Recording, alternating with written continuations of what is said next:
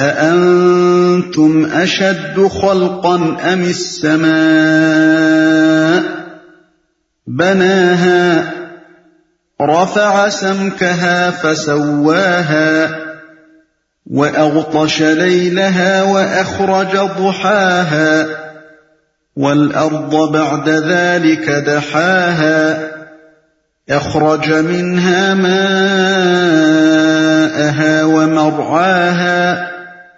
والجبال أرساها متاعا لكم ولأنعامكم کیا تم لوگوں کی تخلیق زیادہ سخت کام ہے یا آسمان کی؟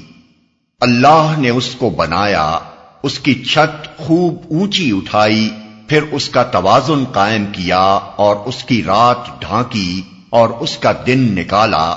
اس کے بعد زمین کو اس نے بچھایا اس کے اندر سے اس کا پانی اور چارہ نکالا اور پہاڑ اس میں گاڑ دیے سامان زیست کے طور پر تمہارے لیے اور تمہارے مویشیوں کے لیے۔ کیا؟ اب قیامت اور حیات بعد الموت کے ممکن اور مقتضاء حکمت ہونے کے دلائل بیان کیے جا رہے ہیں۔ یا آسمان کی؟ تخلیق سے مراد انسانوں کی دوبارہ تخلیق ہے اور آسمان سے مراد وہ پورا عالم بالا ہے۔ جس میں بے شمار ستارے اور سیارے، بے حد و حساب شمسی نظام اور انگنت کہکشاں پائے جاتے ہیں۔ مطلب یہ ہے کہ تم جو موت کے بعد دوبارہ زندہ کیے جانے کو کوئی بڑا ہی امر محال سمجھتے ہو اور بار بار کہتے ہو کہ بھلا یہ کیسے ممکن ہے کہ جب ہماری ہڈیاں تک بوسیدہ ہو چکی ہوں گی، اس حالت میں ہمارے پراگندہ اجزائے جسم پھر سے جمع کر دیے جائیں اور ان میں جان ڈال دی جائے۔ کبھی اس بات پر بھی غور کرتے ہو کہ اس عظیم کائنات کا بنانا زیادہ سخت کام ہے یا تمہیں ایک مرتبہ پیدا کر چکنے کے بعد دوبارہ اسی شکل میں پیدا کر دینا۔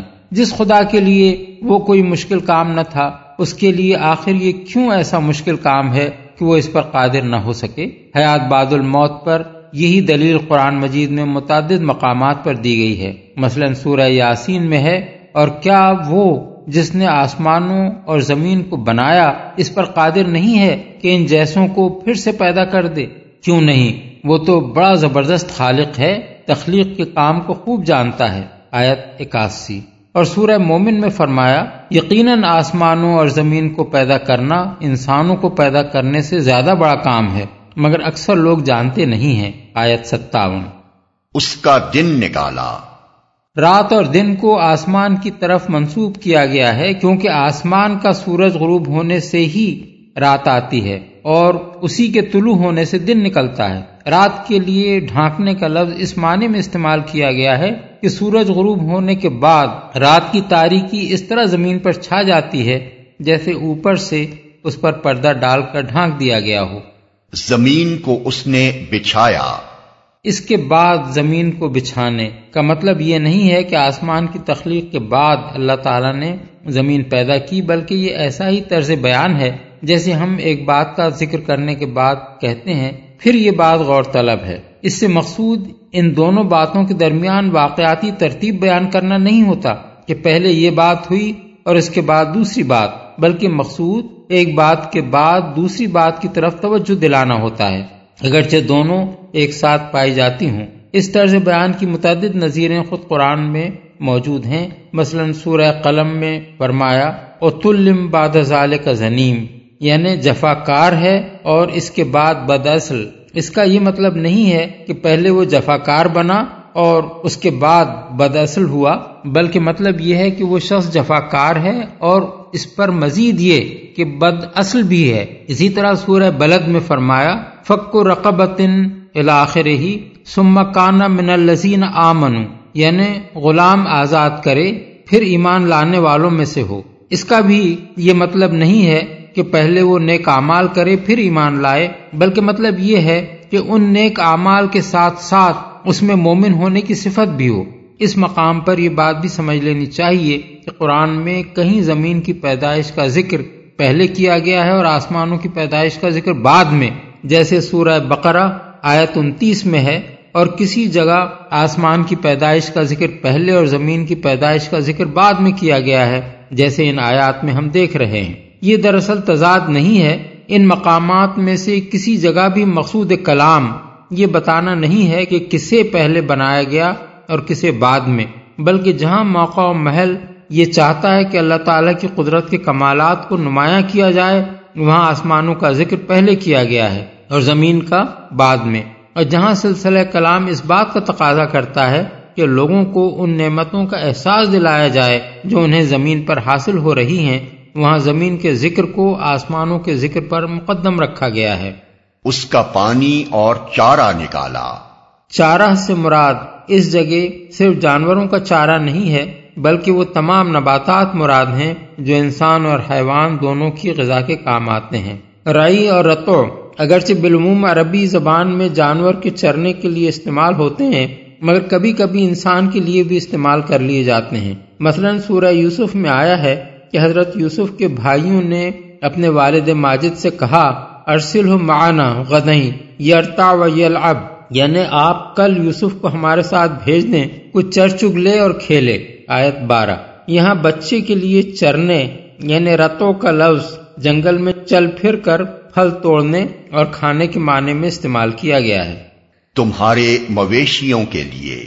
ان آیات میں قیامت اور حیات بعد الموت کے لیے دو حیثیتوں سے استدلال کیا گیا ہے۔ ایک یہ کہ اس خدا کی قدرت سے ان کا برپا کرنا ہرگز بعید نہیں ہے جس نے یہ وسیع و عظیم کائنات اس حیرت انگیز توازن کے ساتھ اور یہ زمین اس سر و سامان کے ساتھ بنائی ہے۔ دوسرے یہ کہ اللہ کے کمال حکمت کے جو آثار اس کائنات اور اس زمین میں سریحن نظر آ رہے ہیں، وہ اس بات پر دلالت کرتے ہیں کہ یہاں کوئی کام بے مقصد نہیں ہو رہا ہے۔ عالم بالا میں بے شمار ستاروں اور سیاروں اور کہکشانوں کے درمیان جو توازن قائم ہے، وہ شہادت دے رہا ہے کہ یہ سب کچھ الٹپ نہیں ہو گیا ہے، بلکہ کوئی بہت سوچا سمجھا منصوبہ اس کے پیچھے کار فرما ہے۔ یہ رات اور دن کا باقاعدگی سے آنا اس بات پر گواہ ہے کہ زمین کو آباد کرنے کے لیے یہ نظم کمال درجہ دانائی کے ساتھ قائم کیا گیا ہے۔ خود اسی زمین پر وہ خطے بھی موجود ہیں جہاں چوبیس گھنٹے کے اندر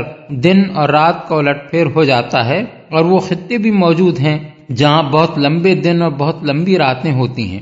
زمین کی آبادی کا بہت بڑا حصہ پہلی قسم کے خطوں میں ہے اور جہاں رات اور دن جتنے زیادہ لمبے ہوتے جاتے ہیں، وہاں زندگی زیادہ سے زیادہ دشوار اور آبادی کم سے کم ہوتی چلی جاتی ہے۔ یہاں تک کہ چھ مہینے کے دن اور چھ مہینے کی راتیں رکھنے والے علاقے آبادی کے بالکل قابل نہیں ہیں۔ یہ دونوں نمونے اسی زمین پر دکھا کر اللہ تعالیٰ نے اس حقیقت کی شہادت پیش کر دی ہے کہ رات اور دن کی آمد و رفت کا یہ باقاعدہ انتظام کچھ اتفاق نہیں ہو گیا ہے، بلکہ یہ زمین کو آبادی کے قابل بنانے کے لیے بڑی حکمت کے ساتھ ٹھیک ٹھیک ایک اندازے کے مطابق کیا گیا ہے۔ اسی طرح زمین کو اس طرح بچھانا کہ وہ قابل سکونت بن سکے، اس میں وہ پانی پیدا کرنا جو انسان اور حیوان کے لیے پینے کے قابل اور نباتات کے لیے رویدگی کے قابل ہو۔ اس میں پہاڑوں کا جمانا اور وہ تمام چیزیں پیدا کرنا جو انسان اور ہر قسم کے حیوانات کے لیے زندگی بسر کرنے کا ذریعہ بن سکیں۔ یہ سارے کام اس بات کی سری علامت ہیں کہ یہ اتفاقی حوادث یا کسی کھلنڈرے کے بے مقصد کام نہیں ہے بلکہ ان میں سے ہر کام ایک بہت بڑی حکیم و دانہ ہستی نے با مقصد کیا ہے۔ اب یہ ہر صاحب عقل آدمی کے خود سوچنے کی بات ہے کہ آیا آخرت کا ہونا حکمت کا تقاضا ہے یا نہ ہونا۔ جو شخص ان ساری چیزوں کو دیکھنے کے باوجود یہ کہتا ہے کہ آخرت نہیں ہوگی، وہ گویا یہ کہتا ہے کہ یہاں اور سب کچھ تو حکمت اور مقصدیت کے ساتھ ہو رہا ہے، مگر زمین پر انسان کو ذیہوش اور با اختیار بنا کر پیدا کرنا بے مقصد اور بے حکمت ہے، کیونکہ اس سے بڑی کوئی بے مقصد اور بے حکمت بات نہیں ہو سکتی کہ زمین میں تصرف کے وسیع اختیارات دے کر انسان کو یہاں ہر طرح کے اچھے اور برے کام کرنے کا موقع تو دے دیا جائے، مگر کبھی اس کا محاسبہ نہ کیا جائے۔ فَإِذَا جَاءَتِ الطَّامَّةُ الْكُبْرَى يَوْمَ يَتَذَكَّرُ الْإِنسَانُ مَا سَعَى وبرزت الجحيم لمن يرى.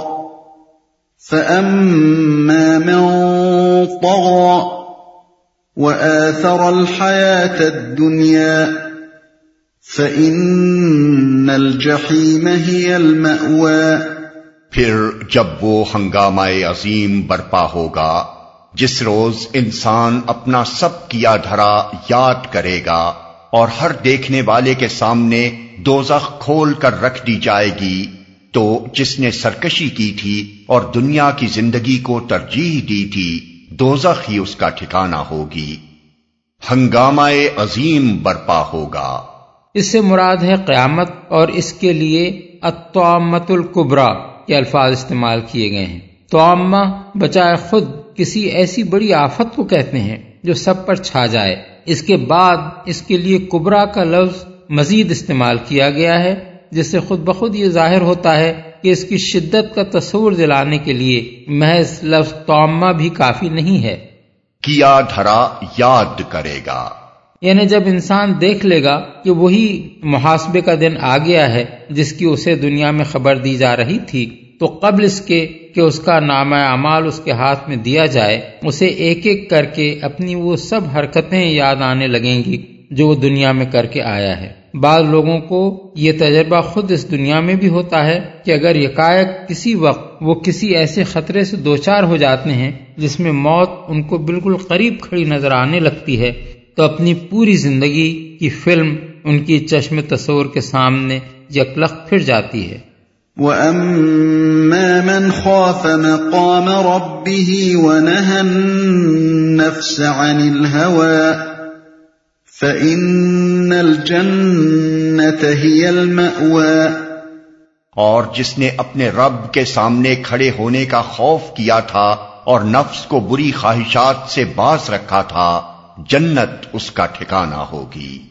یہاں چند مختصر الفاظ میں یہ بتا دیا گیا ہے کہ آخرت میں اصل فیصلہ کس چیز پر ہونا ہے۔ دنیا میں زندگی کا ایک رویہ یہ ہے کہ آدمی بندگی کی حد سے تجاوز کر کے اپنے خدا کے مقابلے میں سرکشی کرے اور یہ طے کر لے کہ اسی دنیا کے فائدے اور لذتیں اسے مطلوب ہیں کسی طرح بھی وہ حاصل ہوں۔ دوسرا رویہ یہ ہے کہ یہاں زندگی بسر کرتے ہوئے آدمی اس بات کو پیش نظر رکھے کہ آخر کار ایک دن اسے اپنے رب کے سامنے کھڑا ہونا ہے اور نفس کی بری خواہشات کو پورا کرنے سے اس لیے باز رہے کہ اگر یہاں اس نے اپنے نفس کا کہا مان کر کوئی ناجائز فائدہ کما لیا یا کوئی ناروا لذت حاصل کر لی تو اپنے رب کو کیا جواب دے گا؟ آخرت میں فیصلہ اسی بات پر ہونا ہے کہ انسان نے ان دونوں میں سے کون سا رویہ دنیا میں اختیار کیا؟ پہلا رویہ اختیار کیا ہو تو اس کا مستقل ٹھکانہ دوزخ ہے اور دوسرا رویہ اختیار کیا ہو تو اس کی مستقل جائے قیام جنت۔ يسألونك عن الساعة أيان مرساها؟ فيم أنت من ذكراها؟ إلى ربك منتهاها؟ إنما أنت منذر من يخشاها؟ یہ لوگ تم سے پوچھتے ہیں کہ آخر وہ گھڑی کب آ کر ٹھہرے گی۔ تمہارا کیا کام کہ اس کا وقت بتاؤ؟ اس کا علم تو اللہ پر ختم ہے۔ تم صرف خبردار کرنے والے ہو ہر اس شخص کو جو اس کا خوف کرے۔ کب آ کر ٹھہرے گی؟ کفار مکہ رسول اللہ صلی اللہ علیہ وسلم سے یہ سوال بار بار کرتے تھے اور اس سے مقصود قیامت کی آمد کا وقت اور اس کی تاریخ معلوم کرنا نہیں ہوتا تھا بلکہ اس کا مذاق اڑانا ہوتا تھا۔ جو اس کا خوف کرے۔ اس کی تشریح بھی ہم تفسیر سورہ ملک میں کر چکے ہیں۔ رہا یہ ارشاد کہ تم ہر اس شخص کو خبردار کر دینے والے ہو جو اس کا خوف کرے۔ تو اس کا مطلب یہ نہیں ہے کہ خوف نہ کرنے والوں کو خبردار کرنا تمہارا کام نہیں ہے بلکہ اس کا مطلب یہ ہے کہ تمہارے خبردار کرنے کا فائدہ اسی کو پہنچے گا جو اس دن کے آنے کا خوف کرے۔ كأنهم يوم يرونها لم يلبثوا إلا عشية أو ضحاها۔ جس روز یہ لوگ اسے دیکھ لیں گے تو انہیں یوں محسوس ہوگا کہ یہ دنیا میں یا حالت موت میں بس ایک دن کے پچھلے پہر یا اگلے پہر تک ٹھہرے ہیں۔